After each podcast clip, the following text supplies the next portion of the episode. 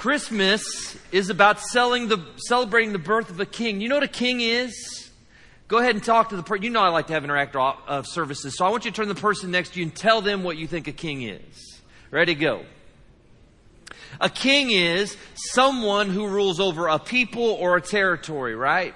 I don't know. Any of you like follow the royal family from Britain in here? Any of you royalist?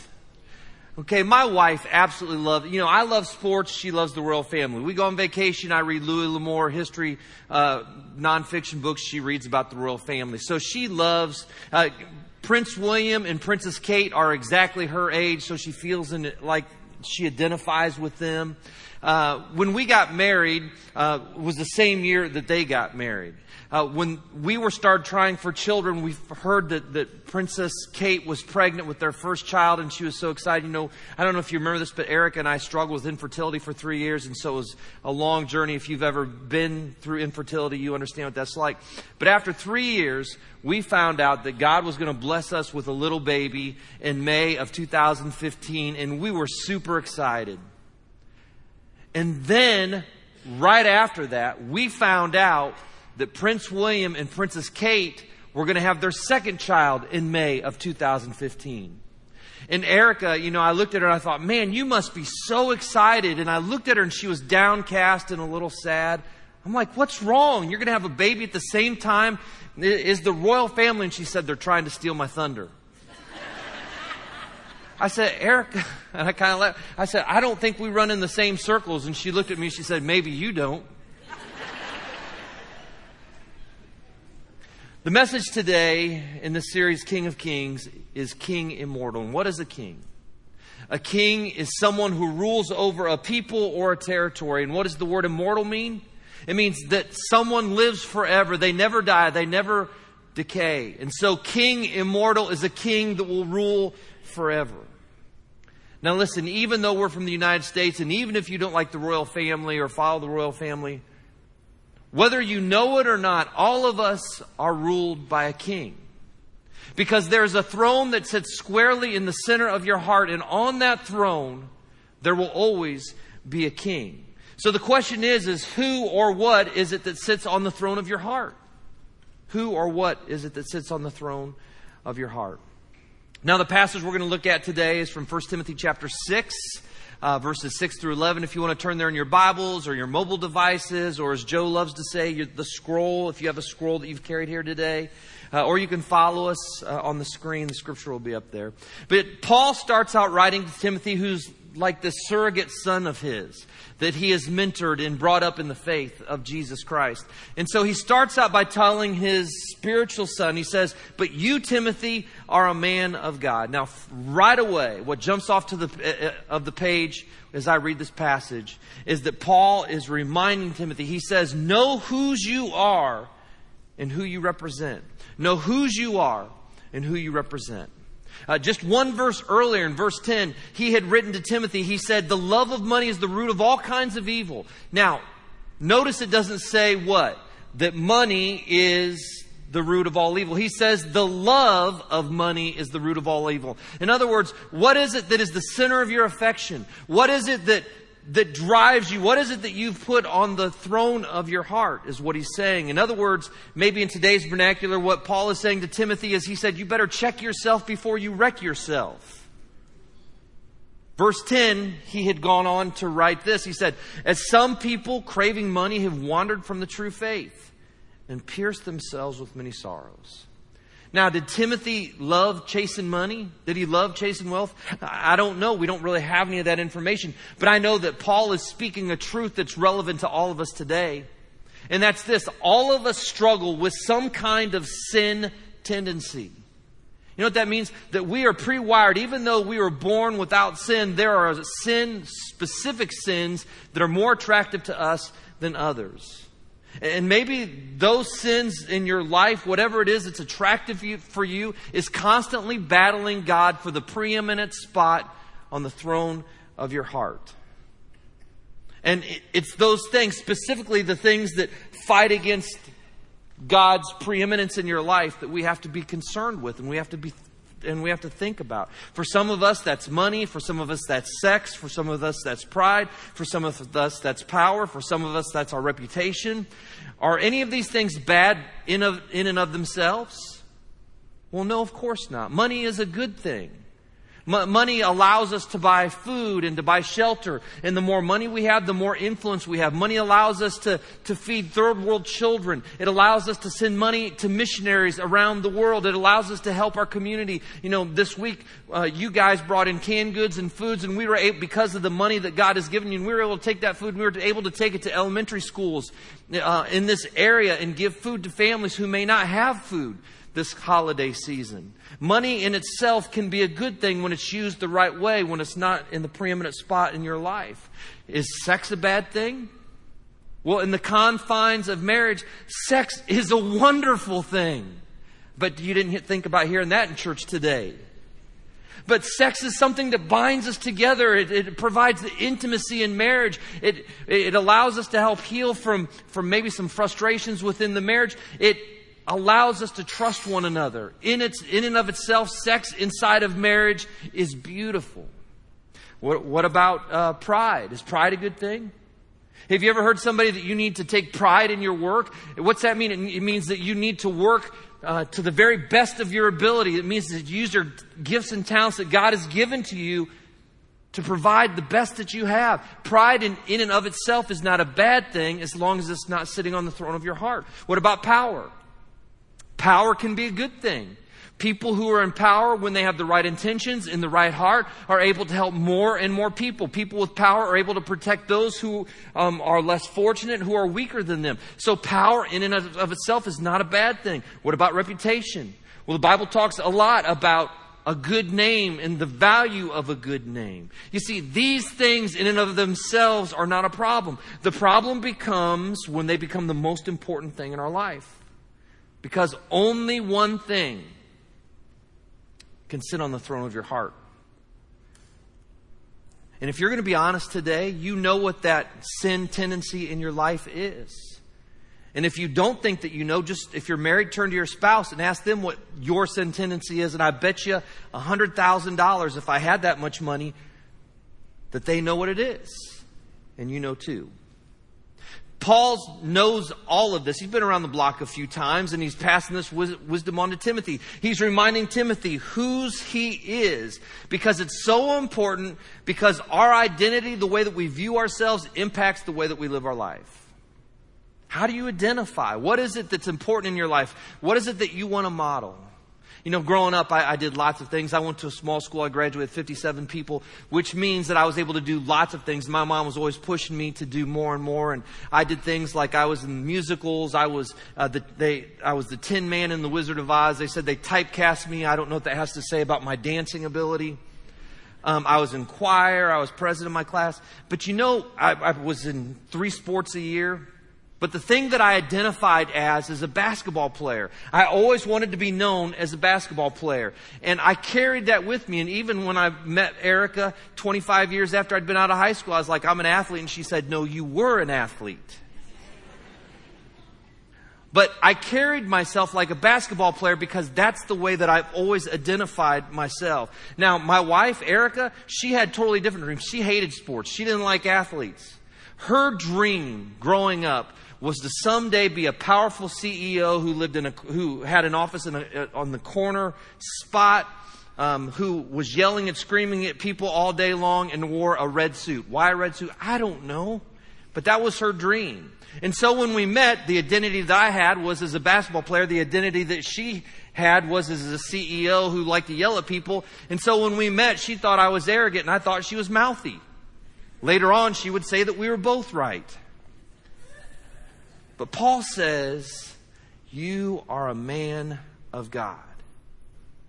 And he's reminding Timothy of his identity. So let me ask you a question today. What is it that defines you?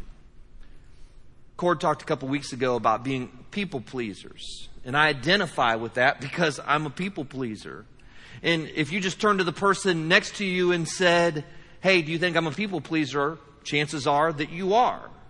Because people pleasers seek the approval of other people, which leads to what? Insecurity. which leads to us dealing with something that psychologists call the imaginary audience. Have you ever heard of the imaginary audience? The imaginary audience is something that young people deal with a lot.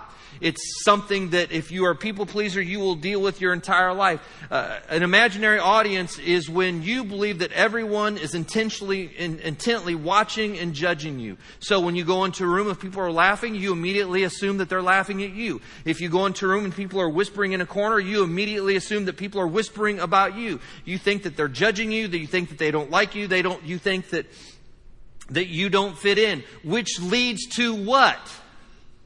Social anxiety. We wonder why there's so much anxiety in our culture today. It's because we live in a society that really puts a premium on the imaginary audience. If I'm going to be honest, I've always struggled with this, right? My first ministry was in Frankton, Indiana. There's about 130 people. And uh, the senior minister's name was Al Colville. I called him Crazy Al. I absolutely loved him. He went away one summer and he said, Hey, Shane, I'm going to give you an opportunity to preach. I was so excited. I used this thing called a typewriter, which puts pink or ink on a paper when you push a button. And so I was all set to go, and uh, we designed the service, my girlfriend and I at the time, and and um, I got to preach. I preached with everything I had. I gave them the best that I had. I prayed that God would use that. But inside, I was dying. Back in that day, when you were done with a message, the preacher would go stand at the front door, and people would file out as every person walked through, I apologized to them. I'm so sorry. That was a horrible message. I'm so sorry. That was just a waste of your time. I'm so sorry. Finally, there was a sweet old lady. Well, she wasn't old. She's 70, and, and the more birthdays I have, the younger that seems. But she came up to me. Her name's Dee. She put her arm around me and she said, Son, don't you ever apologize when you speak on God's behalf.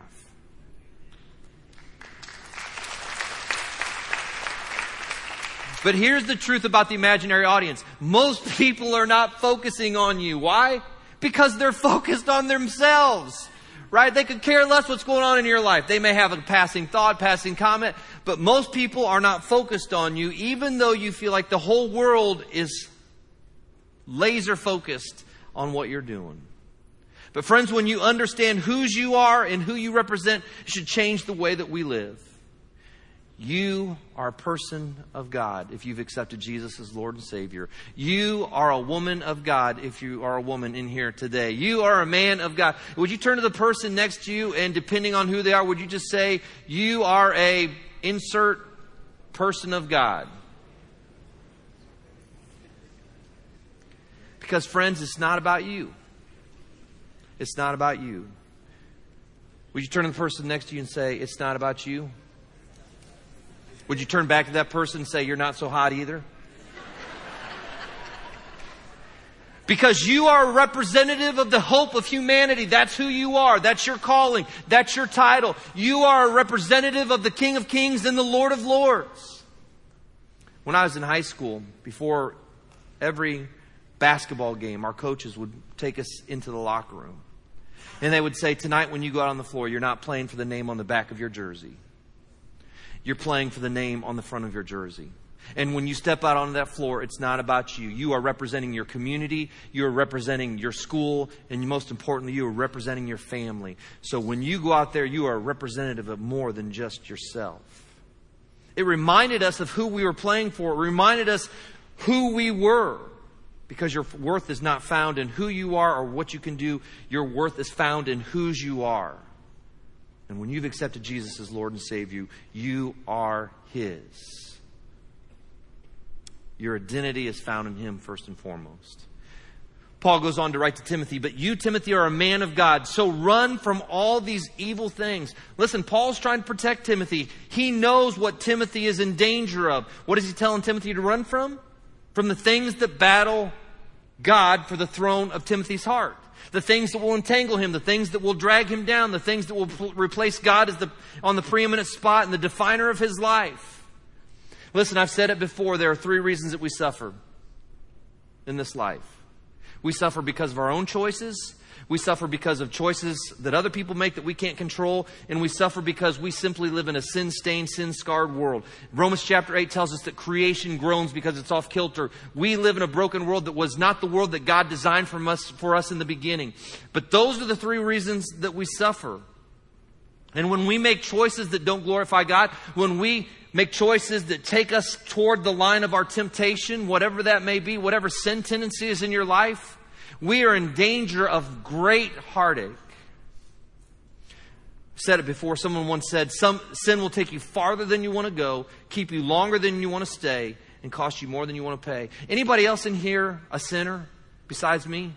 Anybody else ever do something that you are ashamed of? Anybody else ever battling with that tendency that's fighting God for the preeminent spot in your heart who wants to sit on your throne? Listen, when you go down that road, I can promise you, it will take you farther than you want to go. It'll keep you longer than you want to stay, and it'll cost you more than you want to pay. Anybody that's ever dealt with sin understands that to be true. And according to Romans chapter 3, verse 23, we have all sinned, fallen short of the glory of God. And according to Romans chapter 6, verse 23, the wages of sin, what we earn from our sin, is death. But the gift of God, the free gift of God, is eternal life through Jesus Christ our Lord. And when we get toward that sin, when we are tempted in ways that seem to be unpalatable, unpalatable to us, we need to learn to do the Joseph jig. You know what a jig is? It's like a dance. It's a lively dance with leaping movements. If you don't know what it is, just watch the future national championship football team, the Notre Dame Fighting Irish, and their leprechaun will do a jig. I would do it for you today, but I don't want you to leave.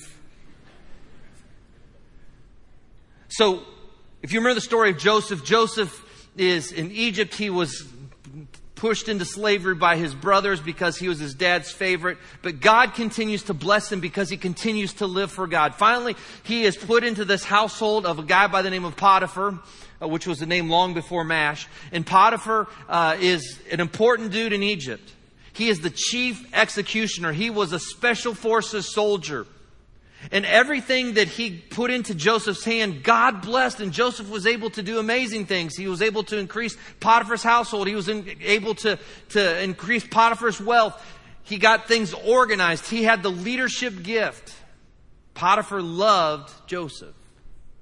The problem was, is so did Potiphar's wife. We don't know a lot about her, but we know that Joseph caught her eye now, why you would have a wandering eye when your husband is the chief executioner of Egypt and a special forces soldier, I have never figured out. But Joseph catches her eye and she begins to say smooth things to him to try to lead him into a relationship like, Are you Jamaican? You must be because you're Jamaican me crazy. now you know why I was 39 before I got married. But Joseph, man, he knows. And so he's running. He is trying to stay away from her. He's trying to, to practice good practices in order to not put himself in compromising situations. But one day it's just Joseph and Potiphar's wife in the household, and she's like, Listen, we are going to go to bed together right now. And she grabs a hold of him and grabs his coat, and he does the Joseph jig and he flees and he runs and he sprints out of there, leaving his robe behind. Listen, he knew what sin would do to his life. He knew how it would destroy him. And so he did the Joseph jig. And when you get close to that temptation, you need to remember that you need to flee. You need to get out of there. It's not about how close to the line can I get before I go over the line. It's about I need to get away from this as fast as I can. Um, there's a book called The Heart of Commitment and in this book, it says that every person at one point or another will have something what he calls attractive alternatives. In other words, if you're married, you'll come to this point where you are attracted physically to somebody, emotionally to somebody, spiritually to somebody, and there will be a pull for you to spend time with that person. He says you have two choices when you're faced with that kind of attractive alternative. Either you can choose to find ways to spend time with that person, or you can run as fast as you can the other way and protect the sanctity of your marriage. And what are you going to do? You see, friends, all of us, when the battle comes before us, have a choice. When your marriage is in danger, are you going to run toward it? That, that whatever that um, thing is that's pulling you away, are you going to want to run away from it? If you struggle with pornography, are you going to turn off your, co- your computer, throw it away, do whatever you have to do to get away from it? If you struggle with stealing, if you struggle with alcohol, if you struggle with drugs, whatever it is you struggle with, you have a choice to run toward that thing or to run as fast as you can away from it. And the problem is, is when we run towards those things, we allow whatever that is to sit on the throne of our hearts and God gets pushed to the side. And what you need to understand, it's not just about you. Your family, your friends are watching you. And when you have the courage to run away from those things, you'll never know the impact that maybe you've had on other people. I heard a story about two gas company employees, and they had pulled up to a. Uh, to a neighborhood and, and they, they parked their truck at one end and then they walked down to the other and they just started checking um, the pipes, the gas pipes that were going into houses and, and they'd go from one house to another. Was an older guy and a younger guy. And uh, they noticed that the woman at the far end was, was watching them. After a while, they just kind of forgot about it. And guys will be guys, right? And they're joking around. And as they're uh, getting close to the end, the, the younger guys, you know, giving the older guy a hard time about how slow he is. He's not as fast. He's not as good looking. He's not as talented as he used to be. And the young, and the old guy's like, listen, son, you have no idea how I'm about to dominate your life. Um, because the old guy always wins, right? I can say that I'm telling the story and you can't say anything about it. So they go through and, and finally they get to the end and they've had a, a good long day and they've been going back and forth and the old guy's like, hey, listen, you think you're, you're hot stuff. Let's see who's faster It can make it back to the truck we'll see who, who's going to dominate. And the old guy, so he says, on the count of three, we're just going to start running. And the young guy's like, all right. And so he says, one, two, and then the old guy just takes off. And the young guy's like, what? And so then he starts running as fast as he can. And they're laughing and they, they make it back to the truck. The old guy wins because I'm telling the story. And um, when they get there, they're laughing. They turn around and they see the woman who was watching them out the window running as fast as she can, huffing and puffing. And they're like, ma'am, is everything okay? And she's like, look, when I see two gas guys run as fast away as, from, as they can away from my house, I'm going to too. Listen, when people see in your life, you have the courage to run away from whatever it is that's tempting you you're going to instill in them the courage to do the same thing. Paul continues to write Pursue righteousness and a godly life, along with faith, love, perseverance, and gentleness. Fight the good fight for the true faith. Hold tightly to the eternal life to which God has called you, which you have declared so well before many witnesses. By the way, he's probably talking about um, Timothy's confession at his baptism here. And I charge you before God who gives life to all and before Christ Jesus, who gave a good testimony before Pontius Pilate, that you obey this command without wavering. Then no one can find fault with you from now until our Lord Jesus Christ comes again. Now, friends, I'm not going to tell you that if you make the right choices, that life is always going to be perfect. Remember, there are three things, the three reasons we suffer our choices, other people's choices we can't control, and simply because we live in a sin stained, sin scarred world. But there are consequences for every choice that we make. And most of the time, if you make a good choice, you're going to have good consequences. And if you make bad choices, you're going to have bad consequences. So, in the midst of this, we need to remember whose you are and live well. And Jesus will be honored. And all of this will make sense as we understand who defines us. Timothy is reading this letter that Paul writes, and this is how Paul ends this section of his letter. He says, For just the right time, Christ will be revealed from heaven by the blessed and only Almighty God, the King of all kings and the Lord of all lords. He alone can never die, and he lives in light so brilliant that no human can approach him. No human eye has ever seen him, nor ever will. All honor and power to him forever. You want to know why Jesus is worthy of our worship? It's because there's going to be announcements from heaven someday where Jesus will be announced as King of Kings and Lord of Lords. In other words, there is no one on this earth who has more authority, more power than Him. That, that He alone can never die. Consider that for a moment. He is an infinite being who exists in a finite world. He was there when they laid the foundations of the world and He is all inspiring in His power and His glory. But as brilliant and as powerful as He is, He gave it all up for you. He gave it all up because He loves you. He gave it all up because he knew that you needed him. He gave it all up because his desire is for you to be in relationship with your creator. He gave it all up because he knew the only way to save you from the sin that you had willingly engaged in was to come and be a sacrifice and die so that you could live. He came because of you. He came because of you. As Max Lucado has said, Jesus humbled himself. He went from commanding angels to sleeping in the straw, from holding stars to clutching Mary's finger. The palm that held the universe took the nail of a soldier. Why? Because that's what love does. And Jesus loves you. Jesus loves you. Jesus loves you. Jesus loves you. Jesus loves you.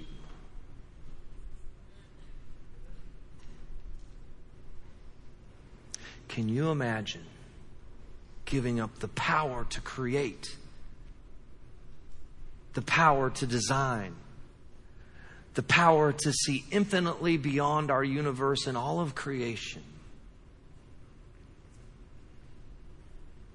To allowing yourself to be a helpless baby laying in the arms of a teenage mother. From the glory of heaven commanding angels to having to learn to be potty trained. Can you imagine hating the fear that Satan had instilled in your creation and then dealing with that same fear because you were going to go to a cross and die a cruel and horrible death? Not just a physical pain but for the first time in humanity, having your Father who loves you so much turn his back on you because you bore the sins of humanity. But he does it, he did it because he loves you. He loves you. He loves you. John Ortberg writes in God is Closer Than You Think the central promise in the Bible is not, I will forgive you. Although, of course, that promise is there too. It's not the promise of life after death, although we are offered that as well. The most frequent promise in the Bible is, I will be with you. Before Adam and Eve ever sinned or needed forgiveness, they were promised God's presence. He would walk with them in the cool of the day. The promise came to Enoch who walked with God. It was made to Noah and Abraham and Sarah, to Jacob and Joseph and Moses and David and Amos and Mary and, and Paul and too many others to list. It is the reason for courage. Do not be terrified, for the Lord your God will be with you wherever you go. It kept them going in darkness. Yea, though I walk through the valley of the shadow of death, I will fear no evil, for thou art with me. God gave Israel the tabernacle and the ark of the covenant and manna and the temple and a pillar of cloud and another one of fire, like so many post-it notes saying, don't forget, I am with you. When God himself came to earth, his redemptive name was Emmanuel, meaning God with us. When Jesus left, his promise was to send the Spirit so that I will be with you always, even to the end of the age. At the end of time, when sin is a distant and defeated memory, and forgiveness is as obsolete as buggy whips, then it will be sung.